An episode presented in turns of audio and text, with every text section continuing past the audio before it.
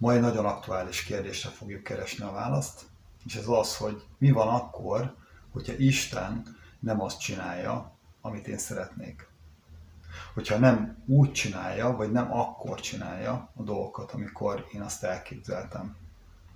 Mi van akkor, hogyha ha te nagyon lelkesen szeretnél Istennek engedelmeskedni, és azon a helyen, ahol élsz vagy dolgozol, szeretnéd, hogyha ezek a dolgok megvalósulnának. Van egy remek jó ötletet, hogy hogyan lehetne helyesen csinálni a dolgokat, és mondjuk ezzel odamész a főnököthöz. Az úr elejével, és mégis a főnök mondjuk kirúg. Mi van akkor, hogyha szeretnéd elmondani az evangéliumot mondjuk a rokonaidnak, és aztán valami pitiánál dolog miatt eltérül a beszélgetés, vagy az is lehet, hogy egyszerűen csak süket fülekre talál. Az az örömhír, ami számodra a legtöbbet jelenti. Vagy mi van akkor, hogyha egyszerűen csak ö, ö, egyszerűen csak egy, új, egy olyan bűn támad rád, amiről azt gondoltad már, hogy régen megszabadultál tőle, és most újult erővel tör előre, akkor nem változtál meg végül? Akkor hol van a hiba? Most egy, egy ilyen hibára próbál Jézus is, egy látszólagos hibára próbál Jézus is válaszolni. Hogy miért van az, hogy az emberek különböző féleképpen reagálnak az ő üzenetére, az Isten országa üzenetére.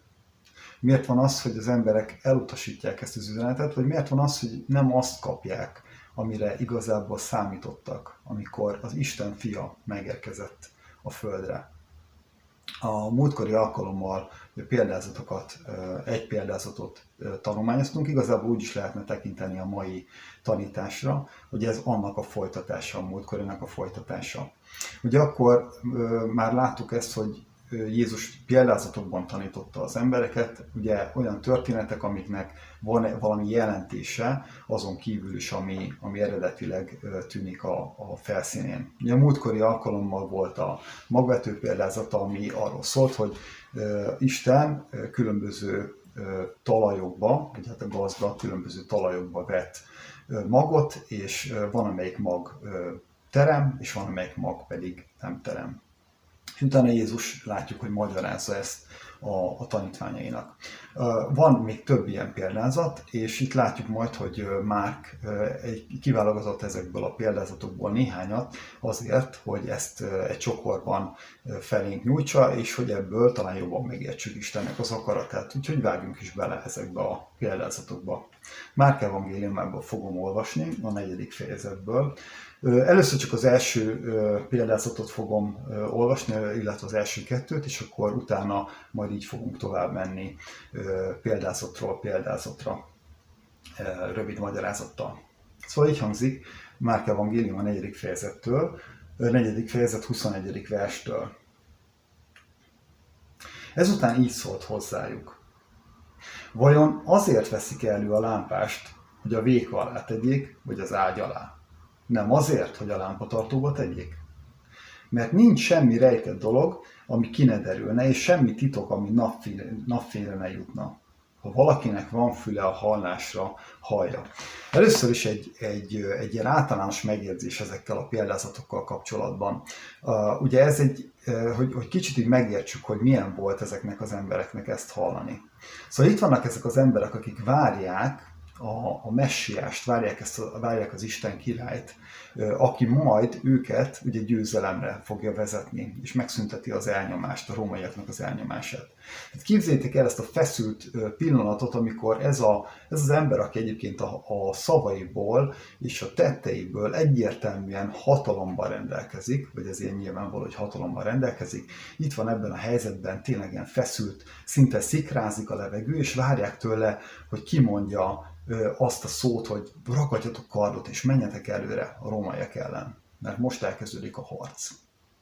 És ehelyett kapják ezeket a furcsa, furcsa példázatokat, amik magvetésről szólnak, aratásról szólnak, vagy itt lámpáról szólnak, elrejtett dolgokról szólnak, legtöbben úgy mennek haza, hogy nem is értik ezt. Ez kb. olyan lehet, én belegondoltam ebbe a történetbe, mint hogyha 1848-ban, március 15-én Petőfi Sándor kiállt volna ott a múzeumnak a, a lépcsőire, és ahelyett, hogy azt mondta, hogy fényesebb a láncnál a kard, meg az, hogy, hogy, hogy, ugye, hogy nem rabok voltunk mostanáig, de hogy, hogy esküszünk, hogy rabok tovább nem leszünk, most nem pontosan idéztem. Ehelyett azt mondta volna, hogy a lámpást nem azért veszik elő, hogy utána az ágy alá dugják. Hogy elment a magvető vetni, és magot vetett ebbe és abba a földbe. Ugye mennyire furcsán hangozna ebben a, ebben a környezetben.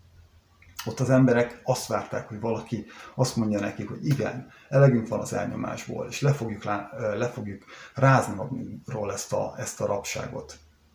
És itt vannak ehelyett ezek a példázatok.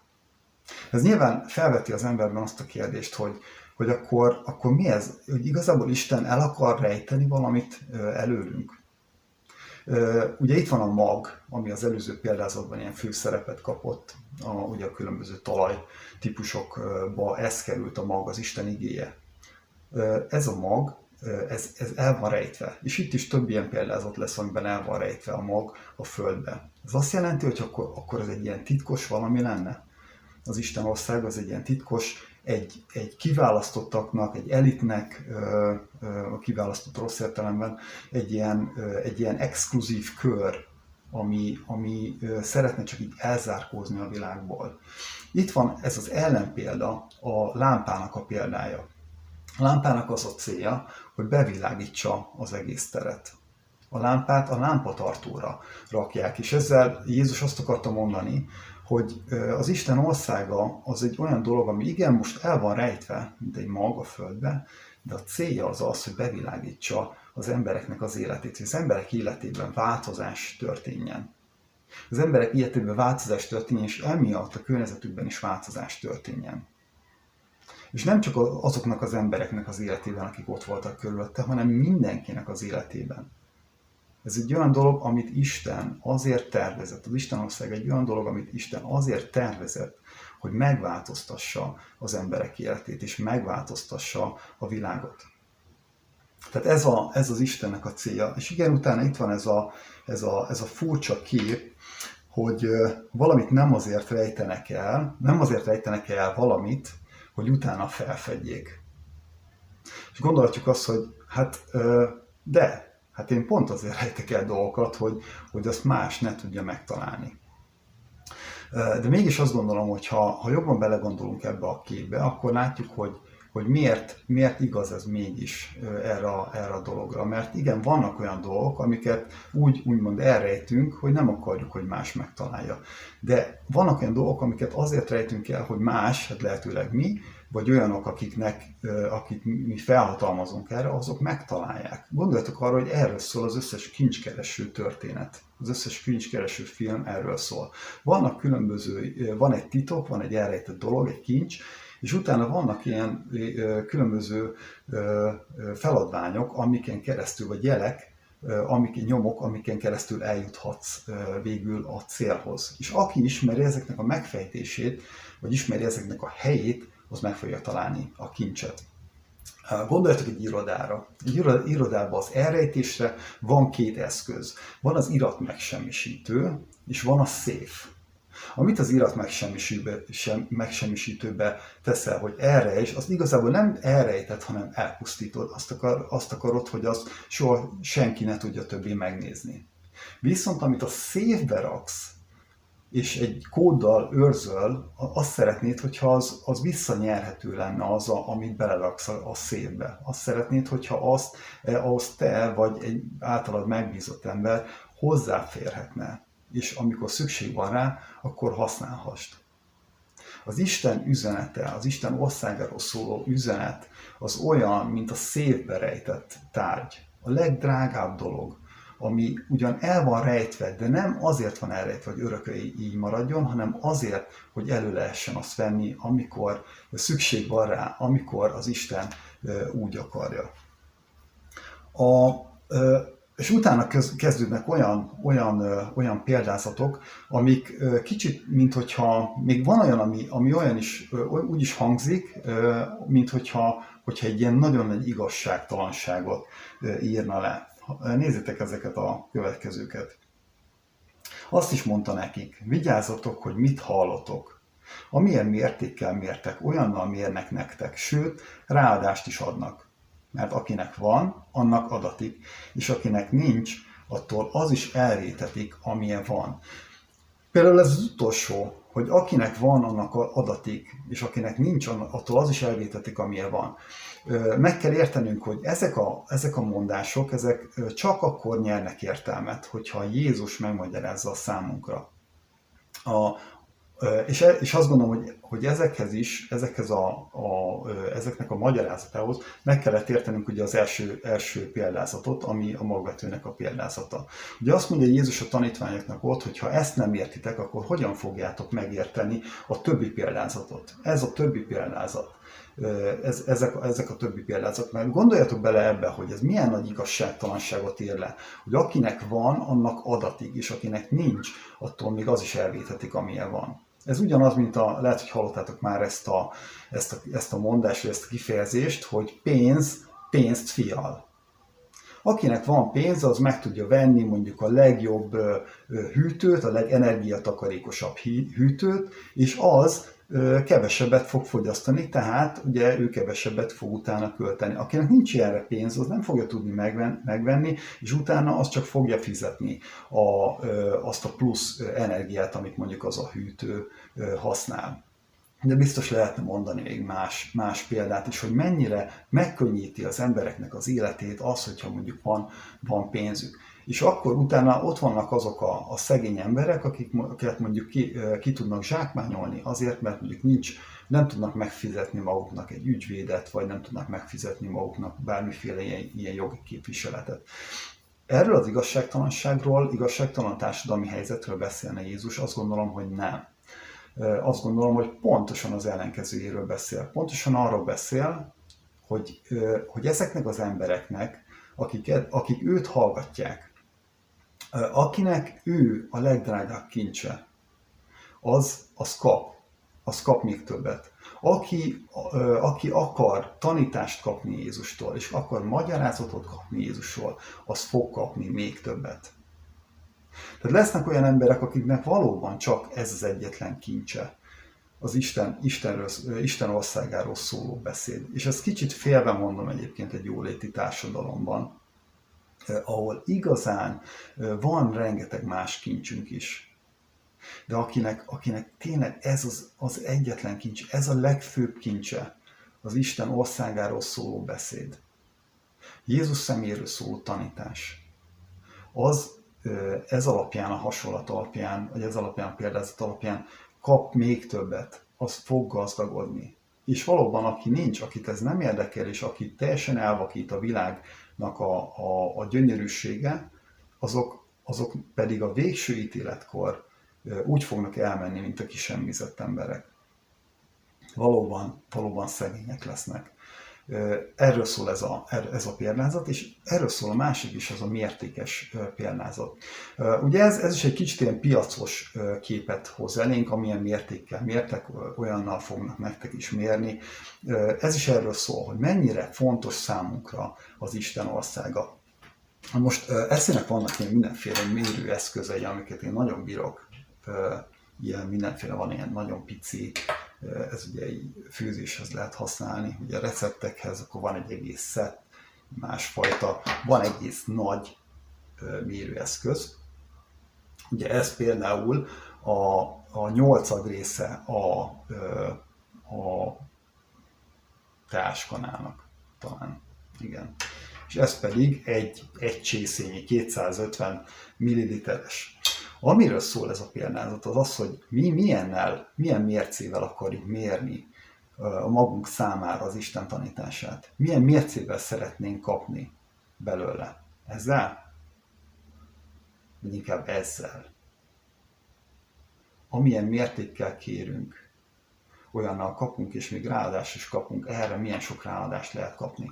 Ez is azt mutatja, hogy mennyire fontos ez a, ez a tanítás. Lehet, hogy, hogy nem tűnik első ránézésre nagyon értékesnek, de, de Jézus azt mondja, hogy kérjünk belőle jó sokat, kérjünk nagy mértékkel, és akkor kapunk, kapunk majd nagy mértékkel. Legyen ez a legvégső kincsünk. és akkor, akkor tényleg, akkor tényleg meg fogjuk tapasztalni azt a, azt a kincset, amit az Isten akar nekünk ezen keresztül adni. Tehát azt mondja, hogy, és hogyha visszaemlékeztek az előző példázatra, ugye a, a, hogyha hallottátok ugye a, a magvetőről szóló példázatot, emlékeztek ott arra, hogy például a, az egyik akadálya annak, hogy ez a növekedés, hogy a, a gyümölcstermés, amit az Isten tervez a számunkra, hogy ez megvalósuljon az életünkben, az egyik akadály, az pontosan a világi gondokkal való törődés, vagy túlzott foglalkozás és a gazdagság csábítása. Amit itt Jézus mond, hogy a legnagyobb gazdagság, amit kaphatunk, az az, hogy kapcsolatunk van a világegyetem teremtőjével. Hogyha ezt először hallod, akkor ez nyilván egy nagyszerű örömhír a számodra, de hogyha te már keresztény vagy, akkor is ez egy olyan dolog, amire állandóan emlékeztetnünk kell magunkat, mert ez, ennek a fénye az hajlamos megkopni. Pedig attól ez egy óriási igazság, és ez egy óriási kincs a számunkra, amiért minden nap hálát adhatunk. Ha tovább megyünk, akkor egy, megint egy, egy, egy olyan példázatot látunk, ami a vetéssel kapcsolatos. Jézus ezt is mondta. Úgy van az Isten országa, mint amikor az ember elvetette a magot a földbe. Azután alszik és felkel, éjjel és nappal. A mag sarjad és nő, ő pedig nem tudja hogyan. Magától terem a föld először zöld sarjat, azután kalászt, azután érett magot a kalászban. Amikor pedig a termés engedi, azonnal megkérezti a sarlót, mert itt az aratás. Ennek a, ennek a lényege, ugye érezzük azt, hogy valahol az van benne, hogy ez az ilyen automatizmus. Tehát van egy automatizmus, és egyébként érdekes, hogy, hogy ez az automata szó, ez tényleg benne van a, az eredeti görög szövegben amiből a mi automata szavunk származik. De van egy automatizmus. Az ember elveti a, a magot, és ugye itt egy nagyon általános kifejezés van, az ember, nem csak egy földműves, hanem az, az ember elveti a magot. Elveti a magot, és a mag az elkezd növekedni. Az embernek fogalma sincs, hogy hogyan, és pláne, hogyha ha nem vagytok abszolút így jó bioszból, mint ahogy én nem vagyok, tényleg fogalmam nincs, hogy hogyan növekszik ez a, ez a mag, de, de valahogy növekszik. Elkezd növekedni, de az embernek nincsen gondja erre, ő éli a hétköznapi életét, a mag, az pedig megállíthatatlanul tör előre, az a pici mag átalakul és megnövekszik.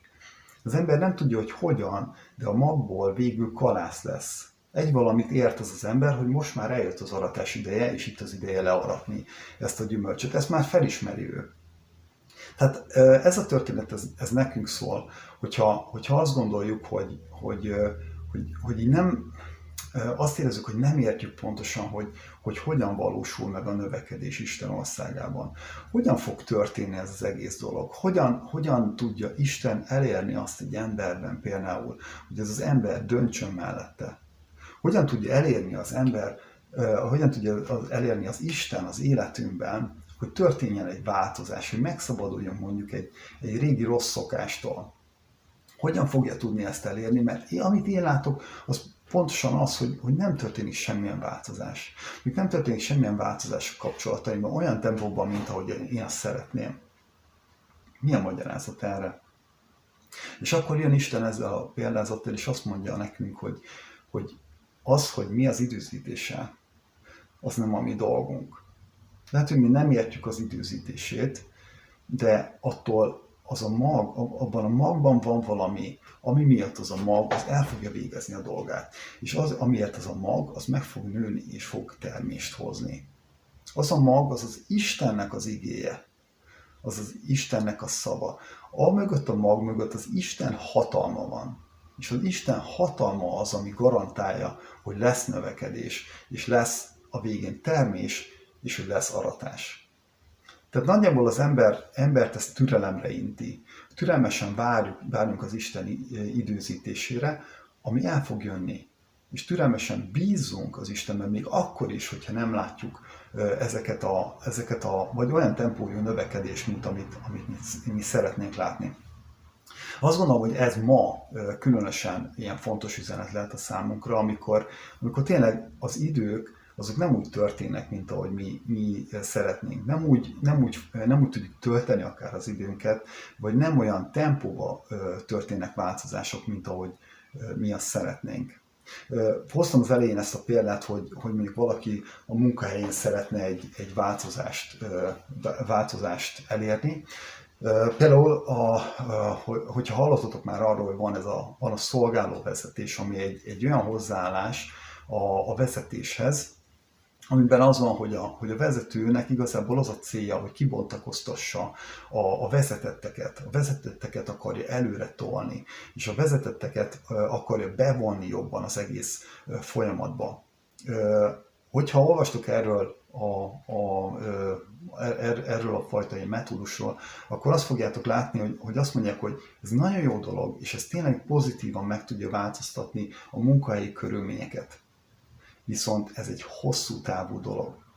Nem fog rövid távú azonnali visszacsatolást adni, nem fog azonnali eredményeket adni, de hosszú távon pozitív lesz a, a mérce, hosszú távon vagy a pozitív lesz a mérleg.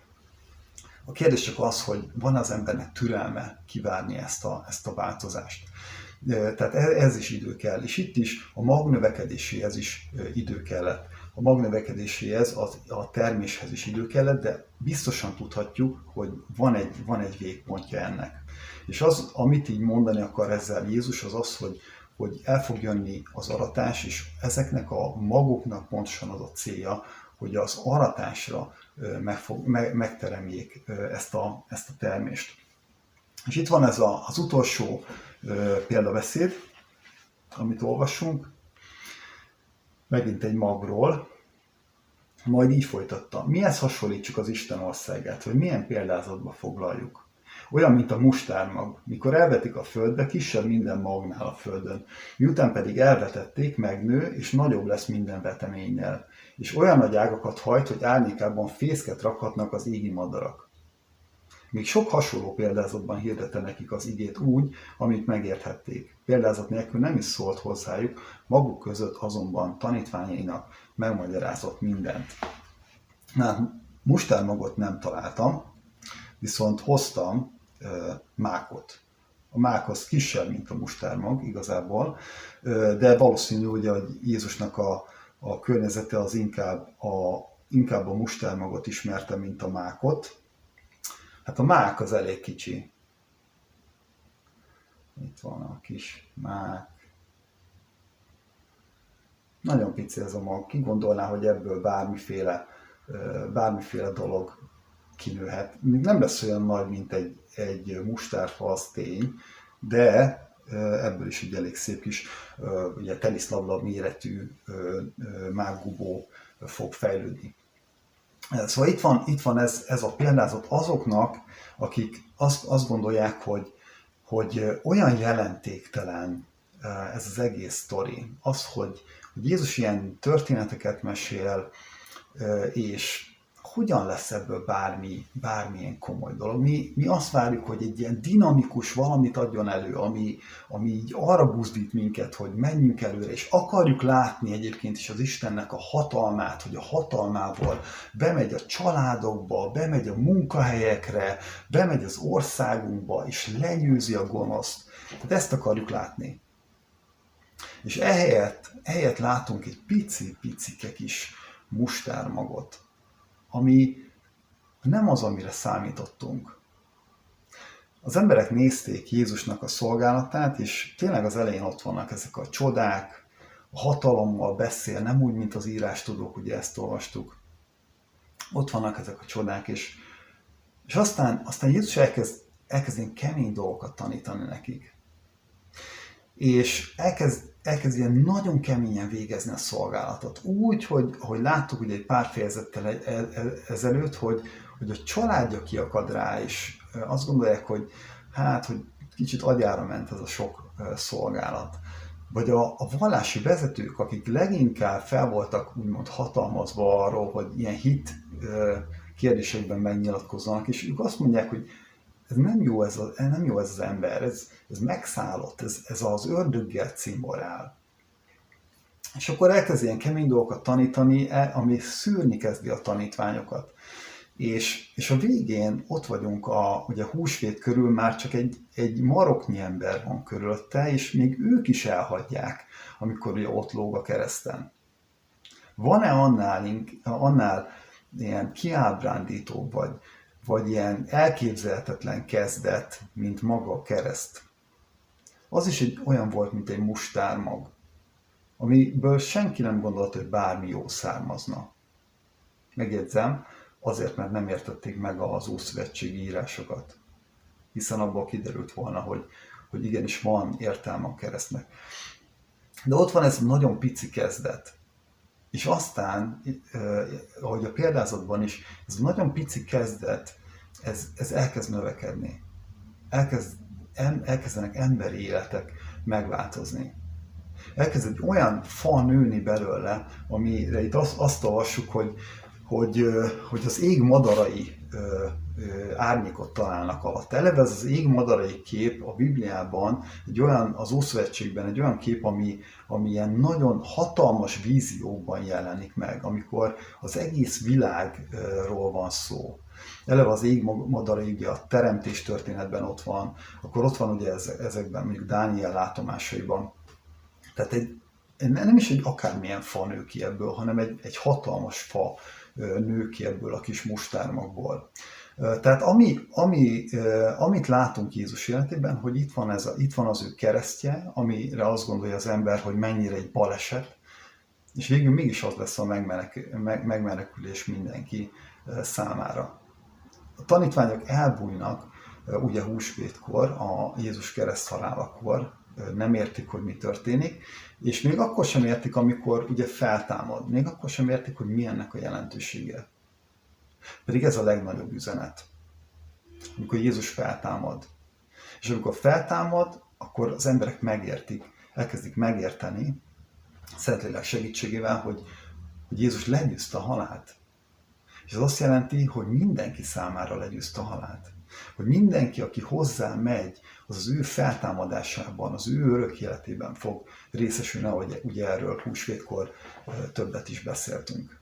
A kis kezdetből egy hatalmas nagy dolog lesz. Az Isten országa, ami, ami kicsi volt, ami gyengének látszott, ami kevésnek látszott, és nem olyannak látszott, mint amilyennek az emberek várták abból egy sokkal nagyobb áldás lett, egy sokkal, sokkal hatalmasabb ö, ö, dolog lett. Az Isten munkája az sokszor kicsinek látszik, vagy, vagy jelentéktelennek látszik, vagy egyáltalán nem látszik, de mégis megállíthatatlanul halad a célja felé.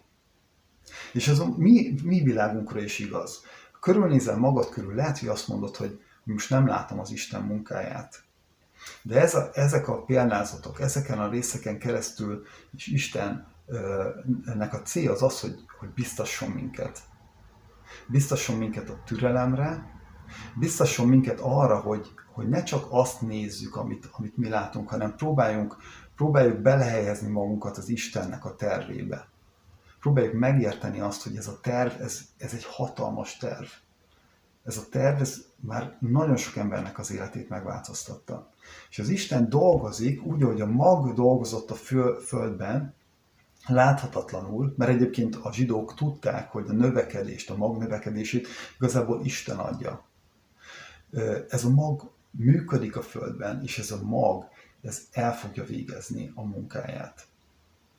Ez a mag, ez fel fog nőni, és fog gyümölcsöket hozni, még akkor is, amikor mi nem sejtjük, és akkor is, amikor mi nem számítunk rá.